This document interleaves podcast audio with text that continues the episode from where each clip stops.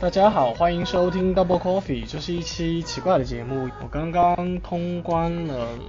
游戏 Sayonara Wild Heart，它没有直接的中文名字，或者说它的中文名字也只是把 Sayonara 翻译成了再见，再见 Wild Heart，Wild Heart 就是狂野的心。然后这款游戏我最早是在呃 Twitter 上面，哦，最早应该是在 Apple Arcade。Apple Arcade 的宣传会，就是在苹果的发布会上面看到的。当时因为是那个非常具有特征性的开发商，那个 A 打头的，我并不会读的那个开发商，那开那个发行商同时还发行了其他呃非常具有独立或者艺术气质的这种这种中小型的游戏，所以我一下就记住了。再加上它整体画面是非常，就是主色调是紫色，但是非常非常多彩的炫目的画面。但是由于呢。它当时是呃一个手机平台的 iOS 的一个宣传片，所以我对于它本身来说是不会抱有特别大的期待的。再加上它在初期，如果我没有记错的话，应该是一个 Apple Arcade 的一个独占游戏，就是说最早的时候，不管是主机平台还是 PC 还是 Android，都是没有办法玩到这款游戏的。Android 现在似乎还是没有办法玩到这款游戏，所以我并没有投入特别大的关注。再加上，虽然我的我身边的就是特别亲密的好朋友中间，确实有很相当一部分苹果用户，但是去借他们的设备，然后来玩 Apple Arcade 也也不太好意思，所以我至今都没有体验过 Apple Arcade。后面再接触到这款游戏呢，是因为在 Twitter 上面看到托尼钱老师，就是触乐的托尼钱老师的说他在公司里面的同事。在玩这款游戏，由于那个同事用的是，因为我们知道 Apple Arcade 它是 Apple Arcade 里里面的游戏基本上是实现了一次编程，然后四处可用的一个状态，所以说，呃，触乐的那位老师当时用的是最新款的 5K 屏幕的 iMac，然后托尼钱老师就在 Twitter 上感叹说，就是视觉效果非常的震撼，然后他原本也是几乎没有。购买这个游戏的欲望，但是呢，在看了朋友，就是他的同事在办公室的 iMac 上面 5K 屏的游玩画面之后，他感到非常的震撼，然后他就去买了 PS4 版。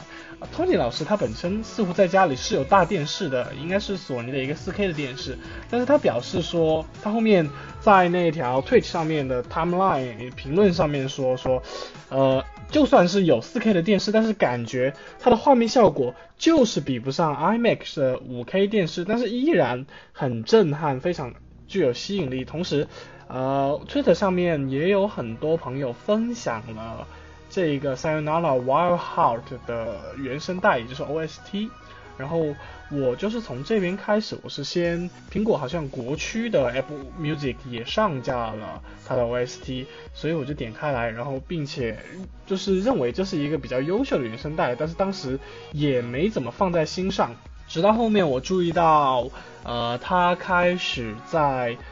全平台就是发售了，当然。这个时间就有一点点晚了，因为我是在前前几天才意识到它在全平台发售的。先是我看到 Switch 版的呃 Sayonara Wild Heart 打折，然后购买了它。结果，结果因为我一开始在 Steam 或者是其他平台搜，我发现没有这个游戏，所以呃很早我就留下了说这个游戏是不是不会上 PC 平台的印象。结果呢，我购买了呃 Switch 版的 Sayonara Wild Heart 之后呢。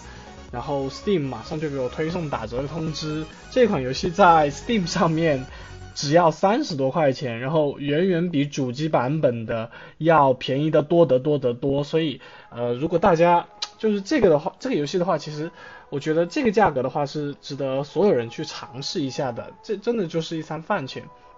然后这个游戏非常好的一点是说，它它其实本身是具有叙述性的嘛，它在最后的结尾的呃。制作人员的部分也致敬了，呃，包括他们负责写剧本、写叙事的人员，就说明了，在这个游戏中间，就算是它是一个注重画、注重画面、注重感官体验的游戏，但是在这个游戏中间，它的叙事、它的叙事方法、它的叙事手段、它的叙事结构依然是非常重要的。不过呢，它讲的故事却是非常简单的。其实，呃，最后一最后一章有讲到，这是一个剧透警告，一、二。三，它其实就是这个女孩子在呃失恋之后经历的一系列的心理上的、生理上的变化，然后最终她成功的走出了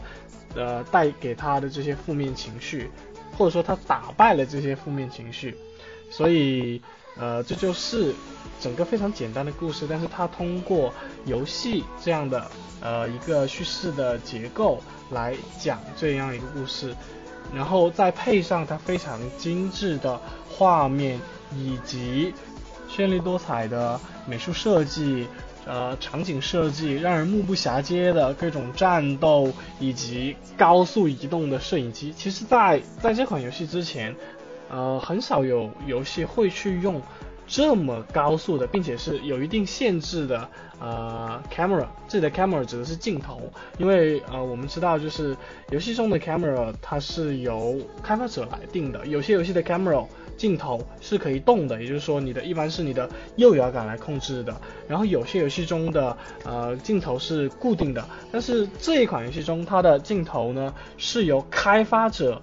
定下来的。不断移动的镜头，所以说你会不断的，比如说，假设你是一个骑着摩托车在高速上飞驰的场景，你会不断的从，比如说从背景移到前景，然后移到中景，这就是这个游戏跟其他游戏或者说其他类似体验的，我觉得它的体验更加接近于。呃，步行模拟器的游戏的区别之处，这种运镜的方法，由于它是开发者已经设定好的，所以会有很强的可控性。我觉得是以后很多这种步行模拟器类的啊这种游戏可以借鉴的地方。当然，它本身的也具有限制性，因为它是一个。呃，长期在高速移动下面的镜头，所以可能对于很多慢速镜头的，或者说大量使用慢速镜头的游戏来说，不太具有借鉴意义，只能在部分场景中进行借鉴。但是这依然体现了这款游戏的独创性。除了这种比较奇诡的镜头的运用以外，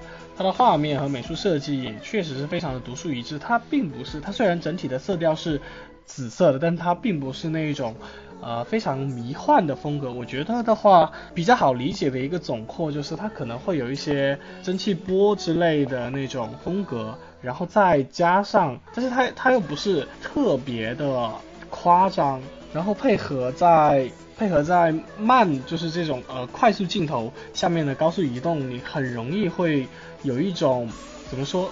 有一种玻璃感，但是整个游戏的主题基调其实是相当的积极向上的，再配上背景音乐，你会感觉到做游戏的人真的是，或者说这个他们的 team、他们的发行、他们的开发都是一个非常有有活力的一个 team。当然，这毕竟是一个音频节目，我说的再多，不如你亲自去。啊，去网上搜索一下，去在 YouTube 或者哔哩哔哩上面看一下关于这款游戏的视频资料，我相信你一定会被震撼到。以及，我建议大家在游玩这款游戏的过程中间，因为我买了 Switch 版嘛，然后又在，然后我非常的建议大家，因为我自己本人是买了 Switch 版本的，然后我最终却是在呃 PC 上面通关的，在两个平台上游玩的感受是。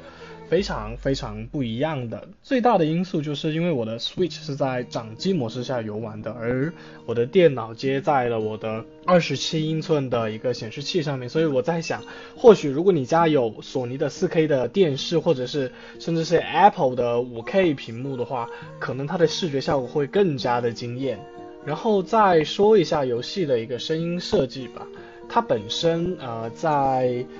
它的 OST 单独拿出来听，也就是我在 Apple TV 上面听，呃 Apple Music 上面听过的，就已经非常棒了。但是呢，在真正具体到游戏中间，会发现它用了许多的这种动态音乐的一个概念，或者说是一个手法，就是。它会尽可能的去调整、去适配你的操作，比如说在许多要进行点按甚至是 QTE 的环节，音乐会明显的慢下来，或者会有那种 loop 的或者说是循环的手法来等待你的操作，来跟上你的操作，来让你的就是每个操作都踩在点上，给你带来一种类似于玩音游那样的爽快感。这是我觉得它在呃游戏上面和配音上面。结合起来这个动态音乐的一个优点。那么总体来说呢，呃，这款游戏它本身是主要依靠画面叙事的一款给玩家带来非常惊艳的感官体验的游戏。呃，它本身体量比较小，我会觉得国区在 Steam 的国区的三十五左右的这个定价是啊非常便宜的，非常合适的。然后如果呃，而且这只是一周目，呃，通关大概是十小时到二十小时左右。但是呢，这仅仅是指你不管自己玩的好不好，不管自己有没有跟上节奏的那种通关，我会觉得这个游戏你可以。比如说像是俄罗斯方块效应一样那种，可以在睡前呃玩一两把，然后慢慢的刷到黄金级，因为它之后还有呃各种附加内容，比如说你可一口气通完全部的关卡，或者说你要把所有的关卡玩到黄金级之后才能解锁一些新的关卡，所以本身来说，我相信它的。